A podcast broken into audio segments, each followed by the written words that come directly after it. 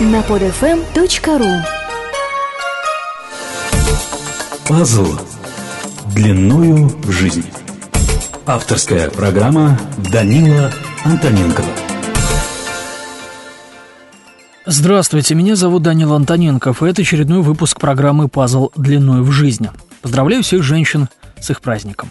Данный выпуск посвящен итогам выборов, однако вначале скажу об одном наглядном и символическом в этом смысле, в то же время реальном и имеющем последствия событий. Итак, в Ливии, которая проиграла войну с НАТО, богатый нефтью регион Барка объявлен полуавтономным – он простирается на востоке страны от стертого с лица земли авиации НАТО города Сир до границы с Египтом. Об этом было объявлено в Бенгази, который начал мятеж против государства, напомню, и стал плацдармом для иностранного вторжения. Таким образом, военные вмешательства, говоривших о демократии стран Запада, в обретающую экономическую независимость Ливию, фактически привело к развалу страны, что полностью совпадает с древним тезисом «разделяй и властвуй». Ну а теперь к выборам – По сути, говорить-то не о чем. Произошедшее отчасти предсказуемо. Однако давайте попытаемся проанализировать результаты и порассуждать вместе. Сначала расскажу о своем экзит-поле. Проводил его я в городе Сланц Ленинградской области, у первой школы, в которой располагались избирательные участки под номерами 812 и 817. Просил я лишь 100 человек и получил следующие результаты. Путин 53 голоса, Зюганов 25, Миронов 11, Прохоров 7, Жириновский 4. Официальные цифры по Сланцевскому району выглядят следующим образом. Путин 59,5%, Зюганов 16,78%, Жириновский 8,68%, Прохоров 7,61%, Миронов 6,14%. Кому-то может показаться, что результаты мои и официальные сильно разнятся, не сходятся. Но это не совсем так. Во-первых, у человека это малая выборка, которая может говорить о приблизительной тенденции. Лишь. Во-вторых, результаты от участка к участку могут разниться в несколько процентов. Ну и, наконец, в-третьих, я проводил опрос с 10.30 утра до 14, чтобы как-то захватить избирателей жаворонков и сов. Но известно, что сторонники кандидатов могут голосовать в разное время. К примеру, вот за Зюганова или Миронова голосуют бабушки и дедушки, которые рано встают и исполняют долг сразу, не откладывая в долгий ящик. Есть люди рабочие или деловые, которые подтягиваются к концу дня. У них тоже свой кандидат. В общем, считаю, что результаты самодельного экзит-пола подтверждают официальные данные посланцам. И, по сути, в целом по стране. Потому как общероссийский результат выборов тоже не сильно отличается от сланцевского. Теперь к осмыслению результатов. Здесь мы также будем проводить для сравнения итоги выборов в Госдуму. Миронов на выборах президента получил 3,86% партия э, «Справедливая Россия» на выборах в Госдуму получила 13,24%. То есть сильное, почти четырехкратное расхождение говорит, во-первых, об идейной слабости сторонников этой партии, а также о том, что э, Миронов и его качество непривлекательны для президентства. Прохоров 7,98%. Ну а либеральное правое дело «Яблоко» получили 0,6% и 3,40%. 0,03% на выборах в Госдуму. Получаем в сумме 4%. Удвоить результат, как мне кажется, помогла агрессивная агитация, на которую олигарх ну, не скупился. Пробуждение митингами политически спящего среднего класса тоже является причиной высокого результата, а, а точнее, вот, э, если говорить о митингах, то либеральной части – этого среднего класса. Ну и, наверное, главная причина – Прохоров – новое лицо в политике, которое априори выигрышнее смотрится на фоне надоевших физиономий. Ну что там говорить, у меня бабушка, кстати, сказала, что рассматривает двух кандидатов – Путина и Прохорова. Ну, в итоге ты голосовала за Путина. При этом объяснила симпатию к Прохорову именно новым лицом в политике. Ну а в целом же результат Прохорова продемонстрировал запрос на либерализм в России. Эта картина хорошо соотносится с различными голосованиями в политических телепередачах, то есть те же 8-12%. И если бы, например, был допущен Явлинский, то не с Прохоровым эти 7-8, ну от силы максимум 10-12% и поделили бы. Так что неучастие Явлинского, ну это плюс для Прохорова, который теперь в качестве успешного дебютанта будет создавать свою партию. Жириновский набрал 6,22%. ЛДПР в декабре получила 11,67%.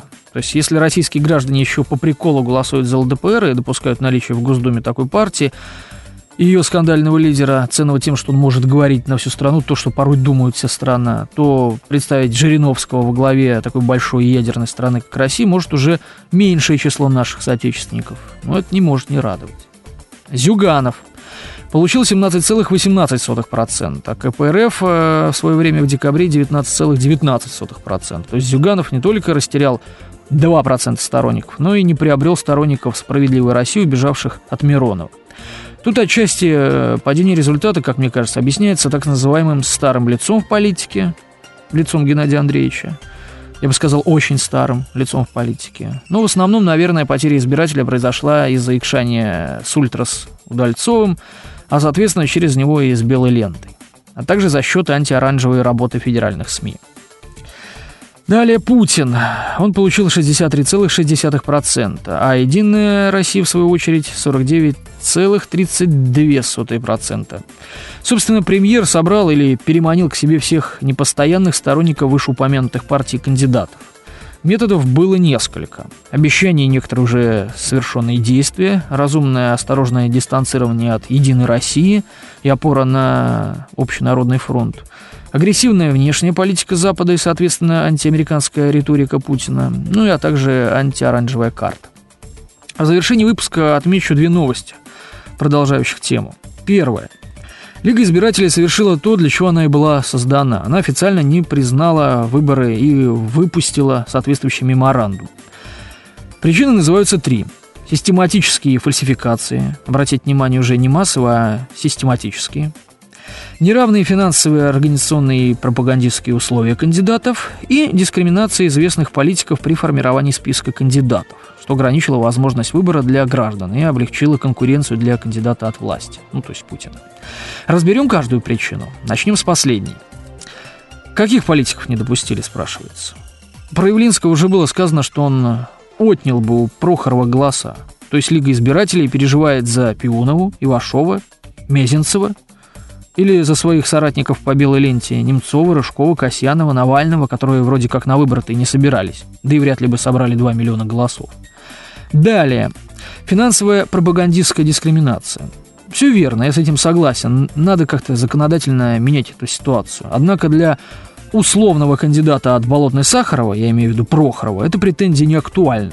Финансовые возможности его известны, поддержка либерального крыла СМИ тоже известна, что в итоге и вылилось в достаточно агрессивную агитационную кампанию, как мы видели. Ну и, наконец, история с систематическими фальсификациями. Заходим на сайт Лиги избирателей и смотрим. Число избирательных участков, по которым у движения есть копии протоколов, 4380. Из них только 86 расходятся с данными ГАЗ-выбора, то есть с официальными данными ЦИК. Это 2% от имеющихся у Лиги протоколов. В то же время напомню, что всего участков по стране примерно 96 тысяч. При этом данные об итогах голосования по каждому кандидату расходятся от 1 до 6%. То есть тоже полностью не обнуляются ведь, да, результаты оппозиционных кандидатов. Можно, конечно, начать перемножать, высчитывать, насколько повлияли доказанные фальсификации на 86 участках. Но понимаете, что это крайне незначительные величины. Также у Лиги избирателей есть такая цифра. 14% их наблюдателей отметили нарушение при подсчете голосов. Ну, это эдакий разговор на кухне. Надо подавать заявление в ЦИК, прокуратуру и так далее. Вот этими цифрами и оперировать. То есть сколько подано заявлений об нарушениях. А так как поймешь, что за нарушения, были ли они действительности или так их истолковал наблюдатель, ну и тому подобное. Благо и видеозаписи есть. Вторая новость. Известия пишут. В «Справедливой России» будут инициированы дискуссии по поводу объединения эсеров с другими организациями левого спектра и создания единой политструктуры социал-демократической направленности. Для нас это теперь вопрос буквально жизни и смерти. Если мы не объединимся сейчас с другими левыми партиями, «Справедливая Россия» будет просто уничтожена. Партии не может управлять лидер с рейтингом 3% у населения, заявил высокопоставленный член партии. Ну, так написано. Его имя не называется. Зато информацию изданию подтвердили депутаты Гудков и Пономарев. То есть, по сути, они и сказали, ну, как бы ушли от, ав- от авторства этой инициативы. Пономарев же сказал следующее официально. Надо объединять существующие левые партии в единую левую партию, но создавать ее не на базе «Справедливой России», не на базе КПРФ. О как! Выход образовать новую левую партию с участием Левого фронта и организации Российский Объединенный Трудовой фронт. Коммунистов туда тоже можно включить. Вот что говорит Пономарев. Ну, как мне думается, участники «Белой ленты» Пономарев и Гудков, а также другие заинтересованные лица хотят слить Миронова, благо момент подходящий, перехватить инициативу в левом движении, садясь в их стадии с уличным э, несистемным движением и контингентом. Ждем слова лидера Левого фронта Удальцова, который вроде как с КПРФ-то вообще-то подписал соглашение. Мало того, их планы откровенно разбивают большой союз сил, левых сил, о котором говорили Зюганов и Миронов на дебатах. То есть амбициозные ребята из второго состава выходят на поле и при продолжающемся разгроме команды пытаются занять место в составе, выбив лидеров. Ну а то и вовсе создать свою команду. На этом пока все. С вами был Данил Антоненков. Надеюсь, очередные пазлы заняли свои места. До встречи. Информационный партнер передачи – сайт Актуал.Инфо.ру. Самые актуальные новости. Пазл длиною жизнь. Скачать другие выпуски этой программы и оставить комментарии вы можете на podfm.ru.